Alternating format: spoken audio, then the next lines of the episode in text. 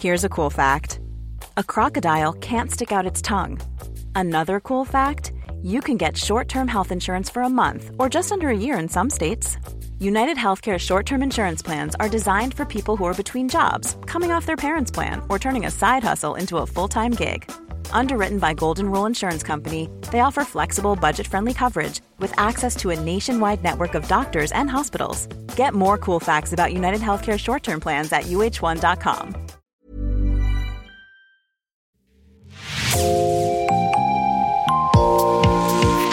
Bonjour et bienvenue dans Podcasting, l'actu dans la poche, le podcast quotidien d'actualité du Grand Sud-Ouest. Chaque jour, suivez-nous à la découverte de l'information régionale avec les journalistes et chroniqueurs du territoire. Je m'appelle Jean Berthelot de Lagleté et l'épisode du jour vous est présenté par Juliette Chénion de l'équipe Podcasting. Aujourd'hui, dans Podcasting, nous swipons à droite pour nous plonger dans le monde des applications de rencontres. Une enquête du journal Libération, publiée cet été, dévoile certains dysfonctionnements de ces applis.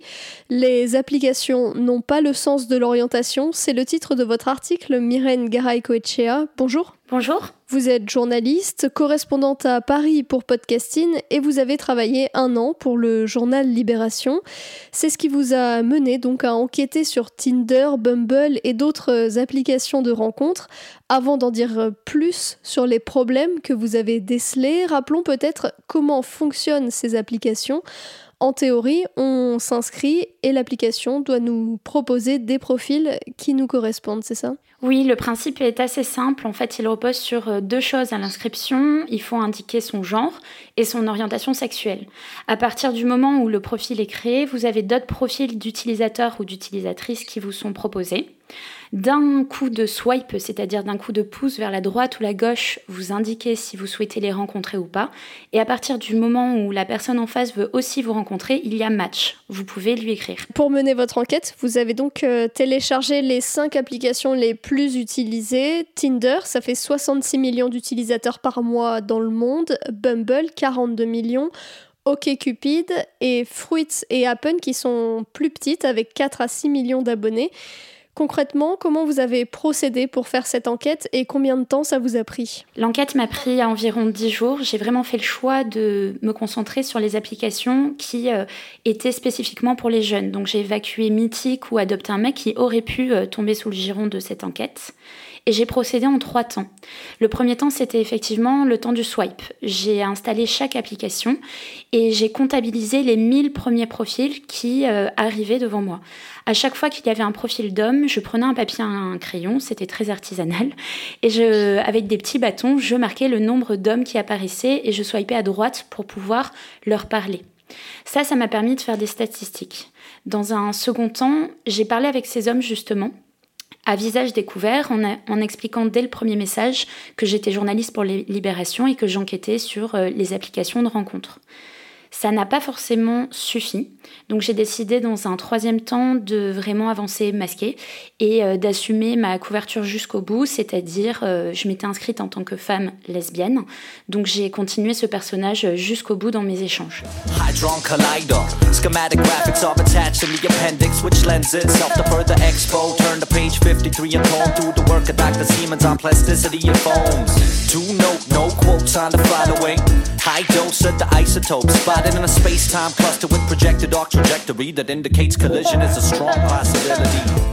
Votre première euh, conclusion et principale conclusion, c'est donc que les femmes lesbiennes ou bisexuelles qui déclarent chercher une partenaire se retrouvent régulièrement face à des profils d'hommes. Et c'est assez étonnant, en effet, euh, jusqu'à un profil sur quatre euh, proposer un profil de femme lesbienne serait en fait celui d'un homme hétérosexuel.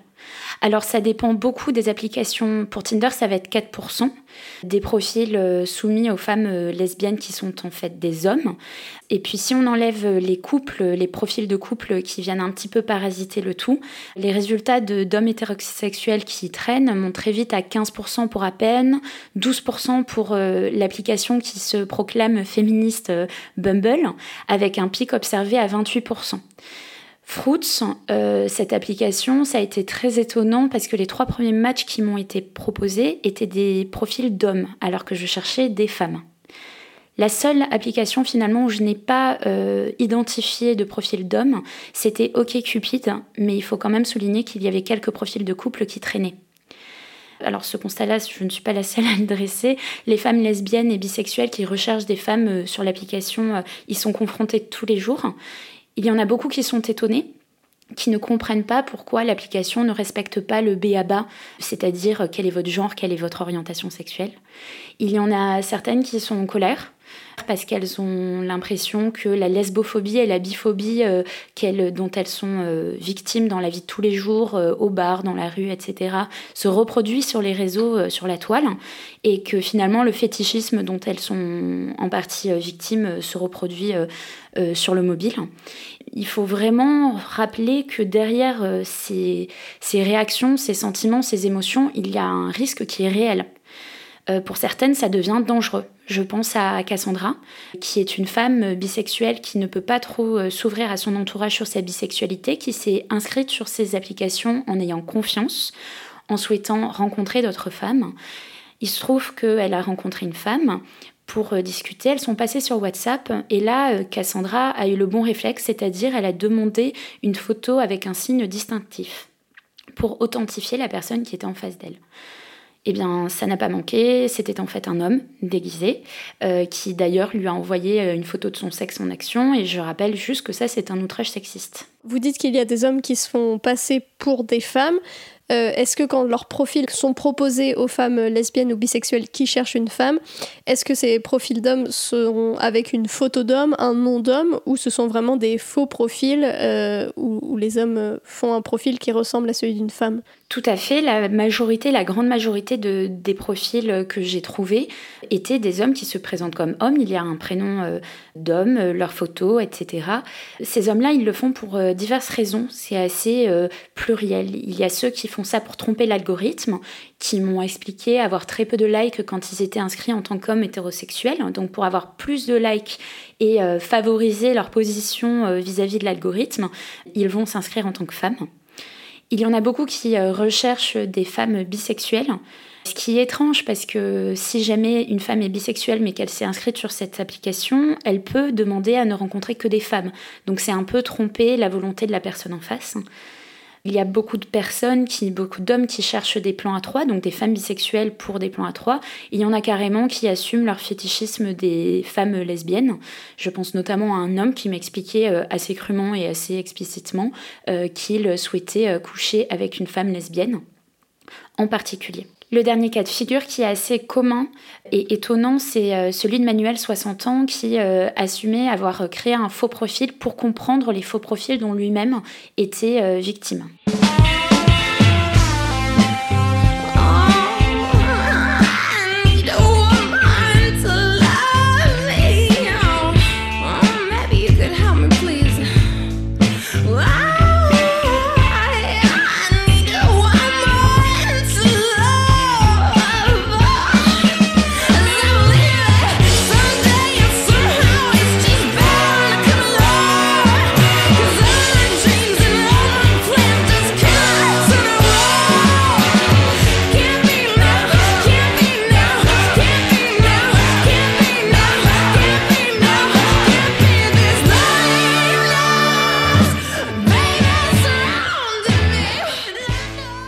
Hommes qui mentent en s'inscrivant, vous avez estimé qu'ils étaient à peu près 10% euh, par rapport aux statistiques que vous avez pu euh, construire. Euh, le reste, comment expliquer qu'ils se retrouvent avec un profil d'hommes proposé à des femmes qui cherchent des femmes? C'est la grande surprise que j'ai eue en menant cette enquête, c'est que je pensais être face à une majorité de personnes mal intentionnées, ce n'était pas du tout le cas.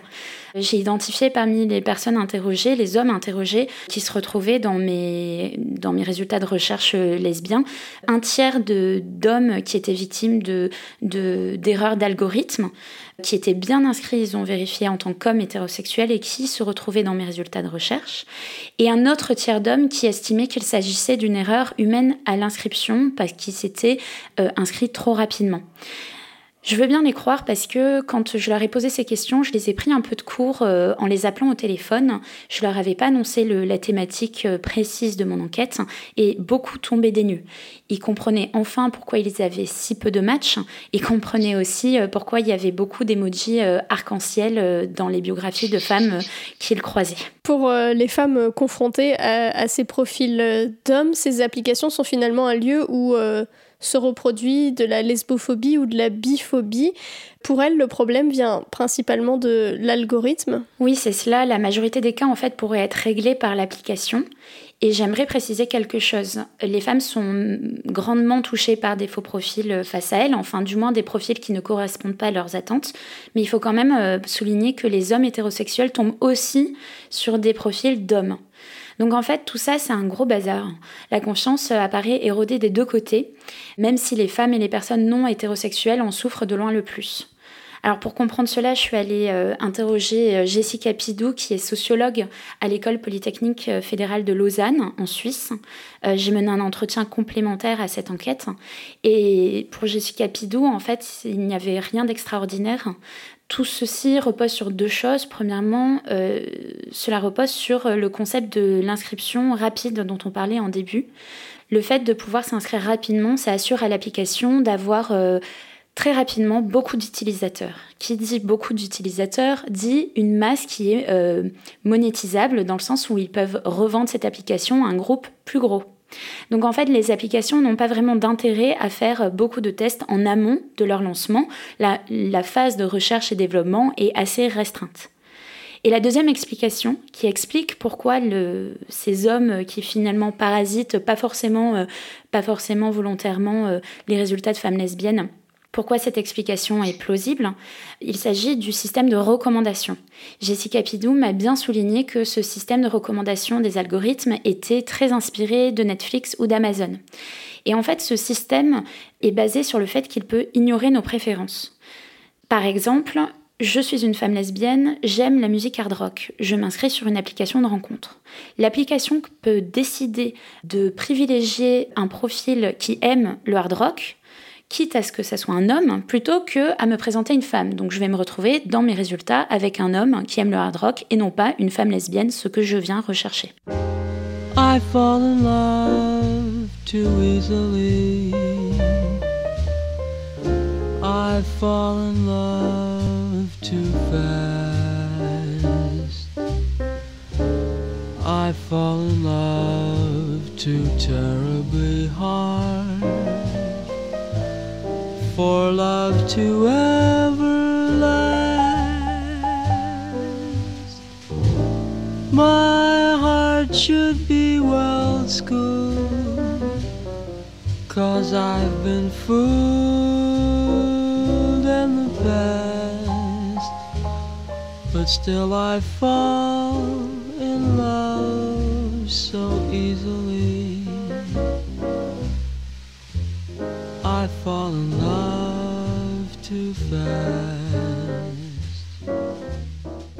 Cette enquête, euh, si on en vient un petit peu aux coulisses, euh, on a envie de savoir déjà pourquoi vous avez choisi ce sujet, comment vous avez eu euh, peut-être l'information ou l'intuition qu'il y avait ce problème sur les applications de rencontres? En fait, je suis inscrite sur un certain nombre de groupes Facebook, notamment des groupes LGBTQI+.